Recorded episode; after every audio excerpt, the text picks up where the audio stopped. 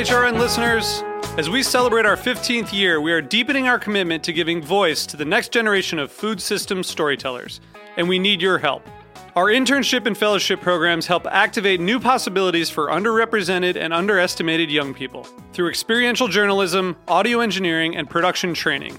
Through these unique programs, HRN helps food equity stewards build essential workforce readiness skills that expand their potential and foster economic mobility. Please consider supporting these critical programs. And with a minimum donation, you can be entered to win a dinner for two at an amazing restaurant in one of eight cities and tickets to a concert at a great venue in one of those cities. We have incredible partners across the country who have donated, as they also share our passion for helping to educate the next generation of food systems storytellers. Check out heritageradionetwork.org slash 15 to donate and enter to win today. That's heritageradionetwork.org slash 15 to donate and enter to win today. And make sure you donate before March 31st. Thank you. Today's program is brought to you by Fire Cider, a health tonic based on the traditional New England cure all of raw apple cider vinegar and honey. For more information, visit firecider.com. I'm Erica Wides, host of Let's Get Real, the cooking show about finding, preparing, and eating food. You're listening to Heritage Radio Network, broadcasting live from Bushwick, Brooklyn. If you like this program, visit heritageradionetwork.org for thousands more.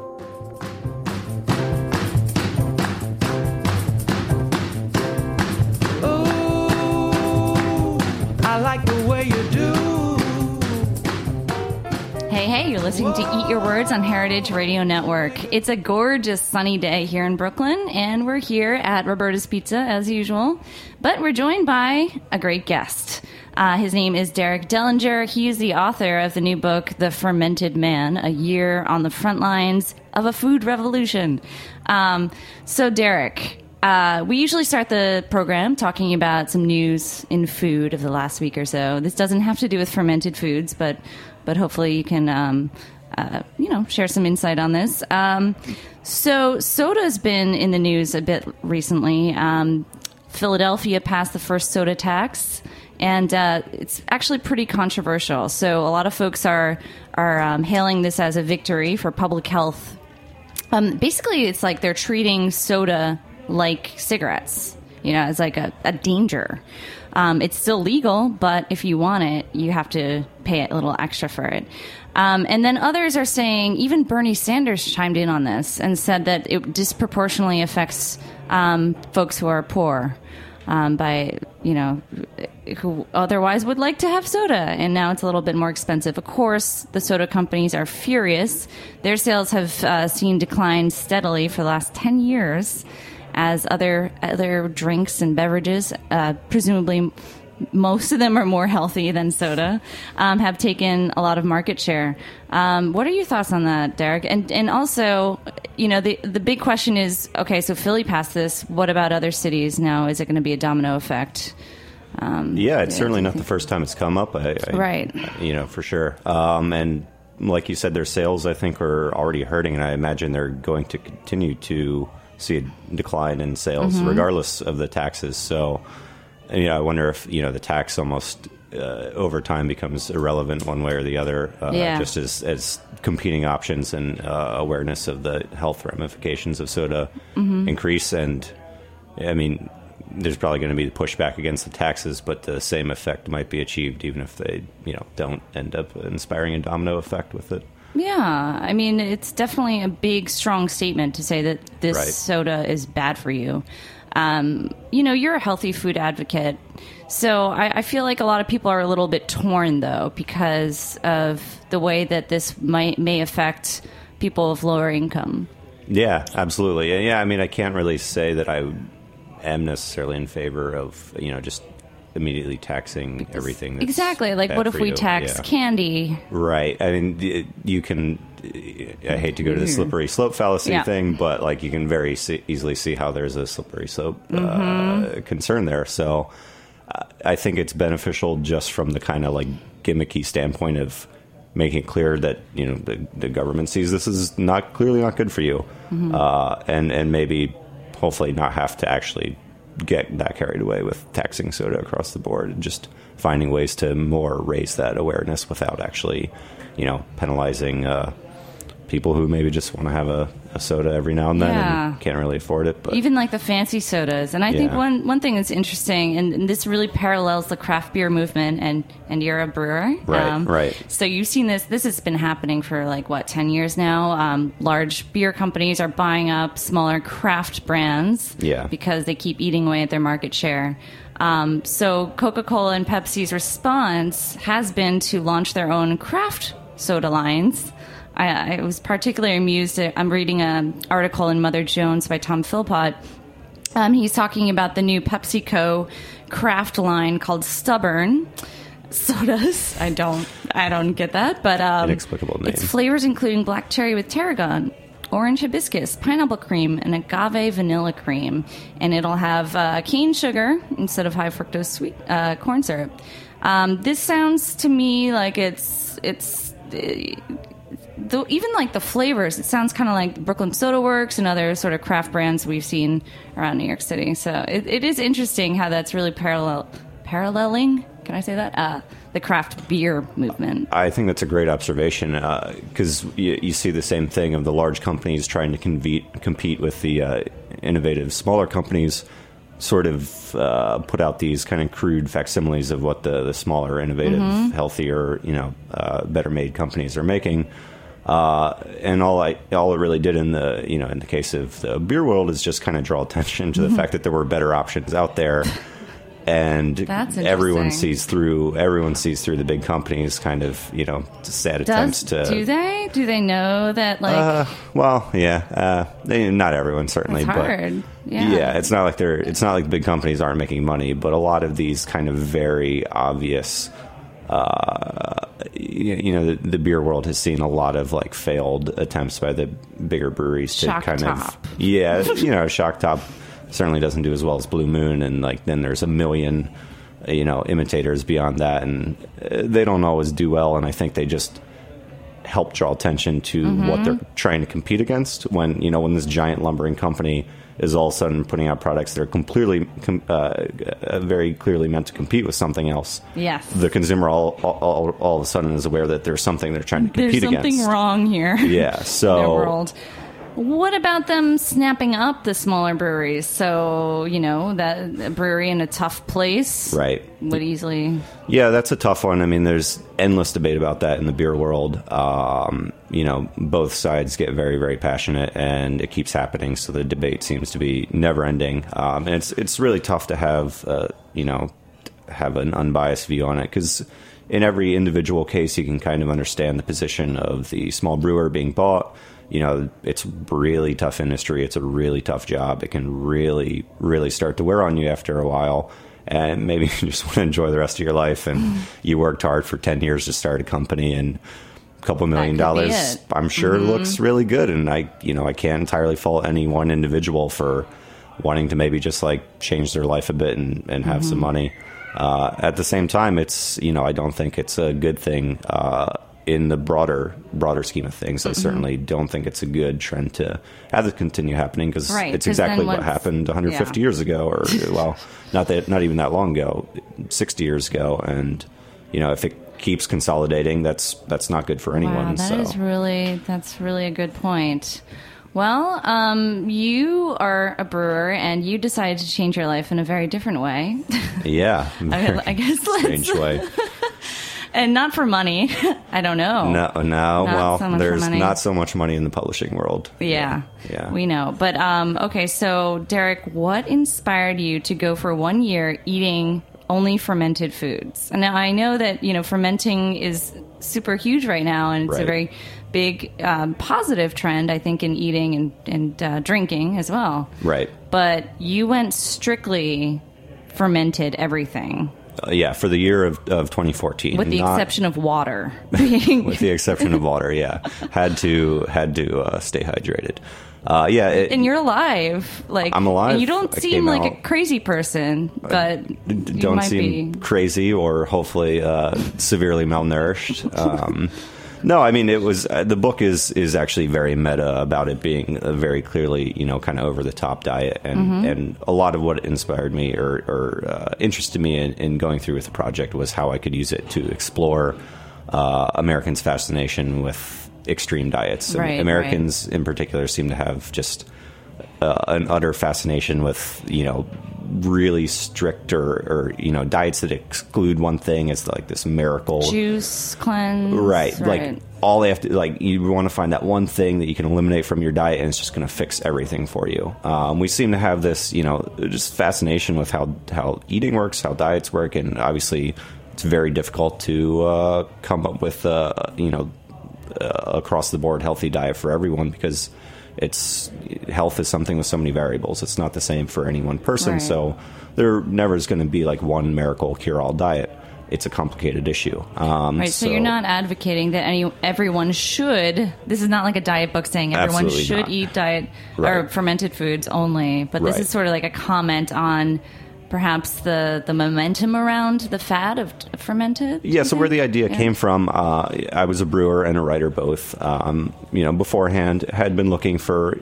I wrote a, a, a homebrewing uh, fermentation blog for a number of years, and I was just kind of thinking of ways to uh, convey the ubiquity of fermentation to the general, you know, general public. Um, and I had this idea because I was getting more into fermented foods after having been a homebrewer, of beer and cider and kombucha for a number of years. Uh, it just kind of occurred to me one day, like shopping, that uh, the same species of uh, bacteria, lactobacillus, is uh, found in pretty much uh, you know most most fermented foods, which in turn encompass a much greater range of food in general than people realize. Uh, that fermentation is this hugely powerful and important and ubiquitous thing that's been in you know traditional foods and foods that we take for granted for thousands of years. And it just covers so much range. And most people don't have any inkling of this. Most people when i would explain uh, the diet to them just could not understand what i possibly would be eating. Right. and that was kind of the hook for me the the idea that uh, one that there's so much fermented food out there that you could actually live off of it i Yeah, had that was surprised. Yeah. you know, we're looking at like folks eating pizza right now, and the Right. bread, it's yeast, Bread you know, is fermented. fermented yeah I didn't know, but the cheese also. cheese mozzarella is uh, a kind of uh, dicey one where like you can you can make it a fermented way and you Mm-hmm. can make it uh, with just an enzymatic reaction that it uh, it's made very quickly and there's no fermentation involved so mozzarella is like a bad cheese example Okay. uh, but you can easily make uh, pizza obviously with cheese that is fermented which Okay. is pretty much almost any other cheese um, the vast majority of cheese is fermented obviously if if something is aged for weeks or months or years, fermentation is almost always involved. Um, so yeah, so I, I, I had this realization that okay, fermentation is incredibly ubiquitous, and wow, I could actually probably live off of fermented foods. And that was just like a crazy thought experiment I had. Uh, literally, at first, I was like, oh, I should tweet that. Just just like that, it just popped in my head. That was just a thought and it kind of snowballed from there. Um, I talked to uh, again, kind of randomly, without really thinking, oh, I would actually do this. Talked to uh, a guy who's a book editor. He really liked the idea and kind of encouraged me to explore it more. Um, and we thought this was a really good way to get the interest of people who, again, would read this and, and just wonder how I could do it, wonder what fermentation means. People who are not already invested in the world of fermentation, people who don't own uh, a Sandor Katz guidebook on, on fermentation or aren't going to buy a guidebook explaining how to make things at home because they're not even that far into it. They just want to know what this, you know, this crazy thing is uh, that I did. And hopefully, you know, hopefully this book allows a, a much uh, broader range of people who are not necessarily, you know, already advanced home Right, home and not a, not a Yeah. scientist Not a yet or anything like a that, brewer, but yeah. it's just a personal story. I really love how this really captures the the zeitgeist Mm-hmm. around fermentation in that um, sort of tongue in cheek way, but it also offers a lot of exploration about the cultures, no pun intended, Right. and you know the history um, throughout the world of, of fermentation. It's it's really something to to geek out about if you Yeah. know it's a great compliment, I guess, um, to folks who are fermenting things. And certainly over the summer, when you have too much veggies, Right. you know, you got cabbage coming out of your ears, you might want to try making kimchi or something. This is a great little um, companion to it. So, Yeah. And it's so easy to get started. A lot of people who again see it as okay, there's you know this huge scientific or uh, biology element to it, or you know it's advanced cooking or whatever. But it's so easy to get started to ferment you know a lot of vegetables that take no more time to to start fermenting than making a salad. So maybe you know maybe some people who are just curious to find out what fermentation means will will be able to you know have uh, gain the courage Mm-hmm. I to start thought making I it. thought I knew a bit about fermentation. I've been a huge fan of Sandor Ellix Katz for Mm-hmm. a while, and I did not know a lot of the foods that you explored. So I really want to talk about um, some of these more interesting fermented foods that you explored um, after the break. But first, I'm just curious if you had any like uh, inspirations for this book, any like interesting weird stunt diets that uh, or or or mentors and maybe chefs or something doing cool stuff in fermenting? Um, brewers? Uh, yeah, I mean, Sandor Katz, I was actually uh, really, really inspired by his books and, Mm-hmm. and the uh, depth and, and uh, how extensively he covers the world of fermentation and going he's through coming the. up with an updated version of Oh, is he? Oh, that's yeah I didn't actually know fall. that. That's yeah? fantastic. Yeah, he covers so much ground in that book. Mm-hmm. I bought that you know years ago, and I was looking through it, and, then it's fascinating. I mean, you can you can dive into it from so many different angles. Whether I'm not a scientist, No, uh, yeah, with my neither is he, background. actually. Mm-hmm. Right. So if you're just a cre- I, I'm an English major. I mean, I'm a writer. Um, so the creative side of it is what captivated me. So you can look at it from.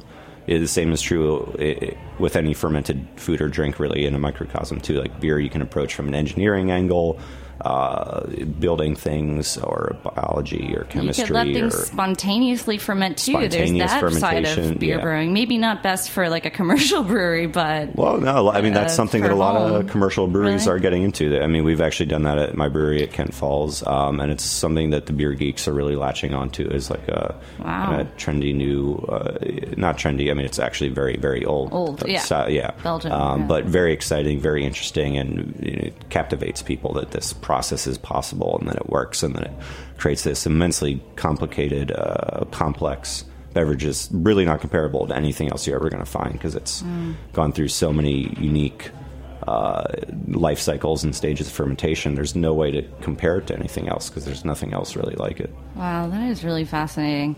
Um, let's hear more from uh, your book right after a quick little commercial break.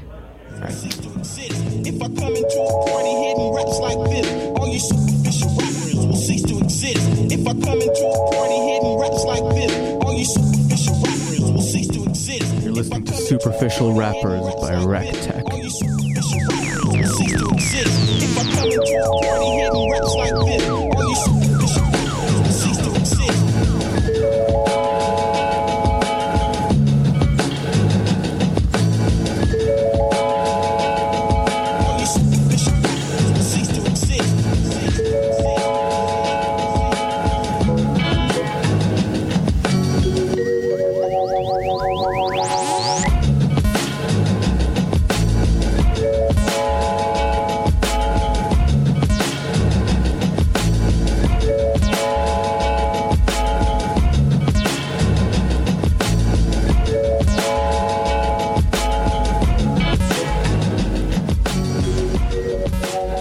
Today's program was brought to you by Fire Cider. Did your grandmother ever tell you to drink raw apple cider vinegar? It's good advice and more common than you may think. For generations of New Englanders, a tot of vinegar was a morning ritual. Taken daily, a tablespoon of unfiltered apple cider vinegar can help support immune function and digestive functions. To the base of certified organic apple cider vinegar, Fire Cider added whole, raw, certified organic oranges, lemons, onions, ginger, horseradish, habanero pepper, garlic, and turmeric. They let this mixture steep for six weeks at room temperature to preserve the living vinegar culture and delicate flavors of the ingredients. Lastly, they blend a generous helping of raw wildflower honey into the mix. The result is potent but balanced, offering layers of sweet, tart, and spice. Fire cider tastes great on its own or as an addition to tea, juice, or salad. Fire cider ships direct from their online store and is available at over 500 locations nationwide. Use their store locator to find one near you and ask for a free sample. For more information, visit firecider.com. All right. We're back chatting more with Derek Dellinger, whose new book is a memoir, The Fermented Man. Uh, one year exploring only fermented foods. Now, okay, a lot of questions come to mind immediately. Um, saltiness? Because a lot of things are salty. Sauerkraut. Uh, Right. Yeah, Because you mean- have to add salt to let it ferment. Yeah, that was a concern, and a lot of people asked me, you know, are you worried about your blood pressure? Are you worried about the amount of salt you're eating? And I was. Um, you know, Cured foods, yeah. Right, The right. aged cheeses, they're always the saltiest. they, yeah, you know, by necessity, fermentation generally includes a lot of salt. But uh, you know, what I realized, uh, I would go to the doctor, and my blood pressure actually went down. Um, you know, everything everything looked good, and I felt healthy throughout the year, despite it being kind of hard to get enough calories some days. That was the only kind of drawback of it. Uh, Right. In general, I you know, I, I felt great throughout the year. Uh, and what I realized is, you know, one, it wasn't necessarily like I was just eating pounds and pounds of salami, like, or, like the saltiest foods all the time. A lot of the stuff I was getting most of my calories from uh, bread and and uh, cultured butter and you know mo- you know most cheeses are, are salty but not like just not just dripping with salt you know um, most of those Mm-hmm. Yogurt, foods are not salty. yogurt yeah exactly so a lot of the stuff I was getting uh, calories from yeah had a good amount of salt in but in general uh, fermented foods you know they have more salt obviously than their raw equivalents but not so much compared to the amount of salt we get in just the average American diet, and Right, even in a fairly healthy diet where So you're you couldn't eat or- McDonald's or Right. anything like processed, really. Right. Um, And- so that's cut out of your diet. Exactly. Completely. Exactly. So a lot of processed foods that are also high in salt, probably more so than fermented Mm-hmm. foods, were gone from my diet, and you know I couldn't really eat too much at restaurants, and restaurant food tends Yeah. to have a lot of salt. Um, So you kind of were like were like me. I did this thing where I didn't go to restaurants for Right, two years. So right, that's yeah. You had to kind of make everything. Yeah, yeah. Find it fermented. Yeah, I mean, it was crazy. a lot of uh, the the big trend I found was I found myself eating uh, more simply, like eating uh, eating foods in their kind of original component, Yeah. separately. You know, just uh, this maybe the same thing that you yeah. would eat in a sandwich, even non-fermented, kind of the same items, but in their fermented forms, obviously. Um, and I would just be like, well, why should I take the time to make a sandwich? I'm just going to eat some cheese Mm-hmm. and some prosciutto and some bread and butter and pickles on the side and you know uh, some kombucha. Eating eating things with uh, as their own elements, eating Mm-hmm. things simply, and you I think have a tendency to eat less when you do that. Um, Yeah. When you're kind of sticking to the core components and and not making elaborate dishes the way that you get food when you go out to a restaurant generally. And Isn't you, that funny? It's not as it's more simple, but actually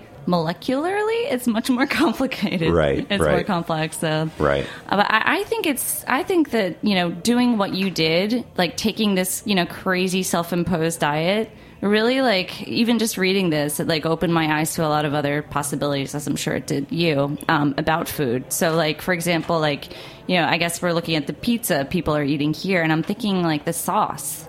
Okay, it's just you know tomato sauce, but you could easily ferment that just a little bit, and I'm So sure it would taste yeah. delicious. It's great. Yeah, it adds Yeah. Mm-hmm. like kind of uh, you know a life to it, a zip. Uh, you know, A it's zip. hard to yeah, it's hard to quantify the flavors of fermentation, but right like I, I- I know tomato, exactly what you mean because like a chef recently prepared this dish where he had this his own sort of fermented um, slightly fermented salsa as, Oh, a, wow. as a sauce and it just made all the difference Yeah. you know instead of the freshness it had this interesting kind of uh, savoriness Yeah, it adds Oh, this kind of like cool. intangible, lively umami character to, Mm-hmm. to things, and you can do. You know, the the pizza was super easy because I could just. Uh, you know, do something as simple as throwing cherry tomatoes in a jar. All you have to do is cover them in a brine, and they just ferment on their own, and just slice them on top of a pizza or eat them whole. It, Cool. And it's it's requires no effort whatsoever. Like you're literally just putting cherry tomatoes in a jar full of salt water brine and letting the li- lid a little loose, and that's all there is to it. Mm-hmm. So it can be like the easiest thing in the world to prepare. So let's talk about some of these less uh, familiar, at least to me, fermented foods that you tried. So you ate uh, hákarl, which is a rotten shark meat. Right. Uh, so the Icelandic uh, tradition of rotten shark meat is commonly, yeah, commonly referred to as one of the foulest smelling and most disgusting foods in the world. It seems to be a rite of passage for Well, celebrity how was chefs. uh, you know, I think it's. Uh, I think the celebrity That's chefs maybe blow it out of uh, proportion a little bit. Um, it's certainly a very unique experience. I won't. I, I have more of a texture thing, so there were probably some other things I could have found, uh, like the, the Wait, you hated the texture? No, the texture was okay because it, it was Uh-huh. just kind of like tough fish meat. Oh, okay, that's Um, but it wasn't. It, there was nothing really Slimy. like yeah. It wasn't like slimy or like uh, really out of you know out of the range of what you think of when you're thinking like okay some kind of fish meat. It just smelled really really strongly and. Um, so it's it's made from the Greenland shark, and the Greenland shark I've never had shark. I don't think either. this may be the only time I've actually had shark. Yeah. Um, yeah, I really like. I really wanted to seek this out for the for the book because it's just it's so kind of legendary in food circles. Um, yeah, the the shark uh, is it, it uses its urea as a kind of antifreeze because it Great. can dive to really really really. Uh, uh, low depths in the ocean. Um, it's just this incredible, like prehistoric monster. Uh, essentially, like if you eat the the shark without uh, curing it, fermenting it properly, you will just start like vomiting blood because it's super poisonous. Um, Wow. So the Icelanders had to find some way to live off this stuff without killing themselves. Or Um, the shark eating them. or the shark eating them. Yeah, once once they got past that p- important point and managed to kill the shark, they had to to somehow prepare the meat. So they would bury it in the ground uh, for a couple months and then hang it like uh, like prosciutto chunks in a you know dry open open side cabin uh, to cure. Uh, so it's this long process that kind of the fermentation removes the, the the poisonous elements from it and makes it uh, something that's digestible and safe to eat for humans. But it still reeks of ammonia, and it kind of like burns your throat and your nostrils as you're eating it, and it just lingers. It just doesn't go away. Like we were, you're supposed to uh, chase it with a Icelandic um, like kind of national drink. Vodka, uh, Brennivín, Okay. um, and it's this. I actually forget. It's some kind of liqueur with uh, herbs. Did you in do it. that? I, I tried that Yeah. separately, and it's it's actually pretty good. But uh, they didn't have any when we had the shark, so we had nothing to chase it with. And it's just like secreting our in our in our nostrils and throats. And we tried to wash it down with this like 12% ABV Imperial Stout later, like the heaviest beer that you could possibly imagine. It just tasted like dead, like rotten shark meat, just like ammonia and Worst breath ever. fish. Yeah. Um, so you must have hated this one if you're not a texture, a uh, gooey texture person. But the, I, I've, I actually kind of like this. It's natto. Right, I expected to really hate soybeans? that. Yeah, because it has like the, The the, slimy mucusy- mucus. Yep, I expected to have a lot of trouble with that. For some reason, I didn't. Um, I actually Mm-hmm. It's not bad, right? I actually definitely enjoyed that too. Um, it it tastes pretty good. It's got this kind of you know, just like sort of bitter quality that's really interesting, but like the umami.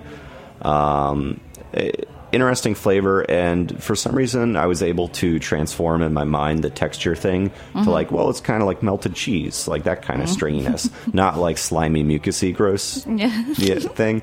For some reason, I was able to do that. The one that I really don't think I could ever do again was the the century eggs, the uh, Thousand year eggs. thousand year eggs, yeah, which are, are fermented for a couple months, not actually a hundred years or a thousand years. Um, you, you know, you can find them in Chinatown. Uh, they're they look like geodes. They're kind Yep. of this green mucus. I Looking, really? Yeah. Oh man, I just the texture and the sight of it burned into my Yeah, into my they- they look mind. crazy. I, I, I But the texture is pretty similar to regular hard boiled eggs. it, it is, but it has this kind of like harder, like gummy fruit, like true. that doesn't quite. Sh- I don't, I, you know, it's one of these things can't quite explain it, but my mind was like, nope, not Mm. can't. Mm-hmm. And that one was the one I had a lot of trouble Century with. eggs. Wow. Everyone's different. Okay. Yeah. Um, what about this Sudanese dish I've never heard of um, before your book? Uh, Shermoot, miris, and dotery. Yeah, they all sound really, really interesting. I have not managed to track those down. Yeah, I've these. not been to but the you Sudan. comment um, on on how you know each each each culture it seems has their own crazy you know way of fermenting things and preserving you know the shark or what Right. have you. So this is the Sudanese way of uh, preserving their livestock. Um, you know, huge hulking animal. Yeah, meat, and they so- use everything the bones, the fat, and make some very interesting things out of it. And what's what's interesting is that you know a lot of these examples, uh, you'd expect it just to be like, well, there's not much to eat. They have to choke this stuff down to survive. Mm-hmm. A little choice, but you know, in those examples, they're, they're considered delicacies. They're considered uh, a lot a lot of times condiments like you know kimchi or the way we you know now just put mustard and ketchup on everything. Aged which- cheese, aged, yeah. yeah. So they're wine. they're for flavor. Yeah, all these Mm-hmm. you know all these fermented things are not just you know eaten because we're really desperate and we need food to survive. In almost every case, there you know there are these kind of complex flavors that we come to really cherish and uh, integrate into our cultures as you know part of our cultural identity. Um, and they're very unique. They stand out. They're certainly you know distinct foods with distinct flavors, and we come to really appreciate that. All right, so going back to your, I guess, uh, kind of recap of the whole year of eating only fermented foods, how do you think this affected your health? Because a lot of people, you know, talk about probiotics. It's good because it helps you digest the other stuff you're eating, Right. but you're not eating other stuff. So were you just really good at digesting? like, I, just, I, I, yeah, I certainly. I mean, it, uh, yeah, my, I don't even my, know what that looks like, but right.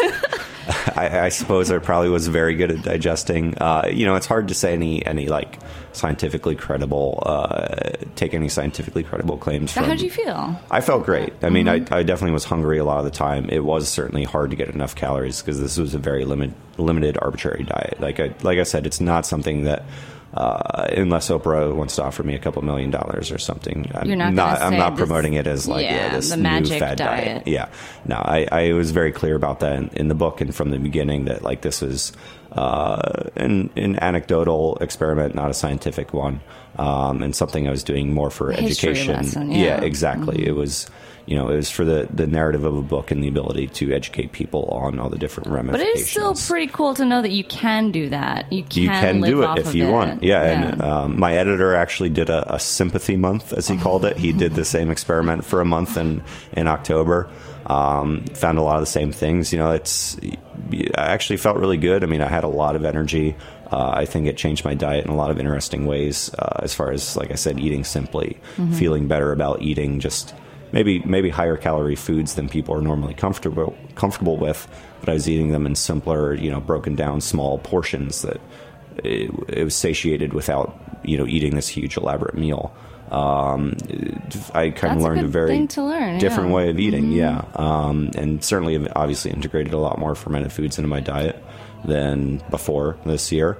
Um, and uh, yeah, I mean, it, other than being hungry, it's it, it, no one no one is going to do this exact diet. So just incorporating a lot of fermented foods into your diet, I think you're going to notice a lot of positive changes Right, and right. just uh, that's hopefully the goal of this is to encourage people. You know, obviously you're not going to live off fermented food like I did, but uh, it's very easy to incorporate a bunch of these into your diet uh, to a much greater degree than most of us have for the last couple decades. Yeah. Well, I love that, you know, the biggest takeaway for me reading this book was seeing food in a different way throughout it. So it's a it's an enlightening book, I think. And, and I'm so glad that you shared the journey.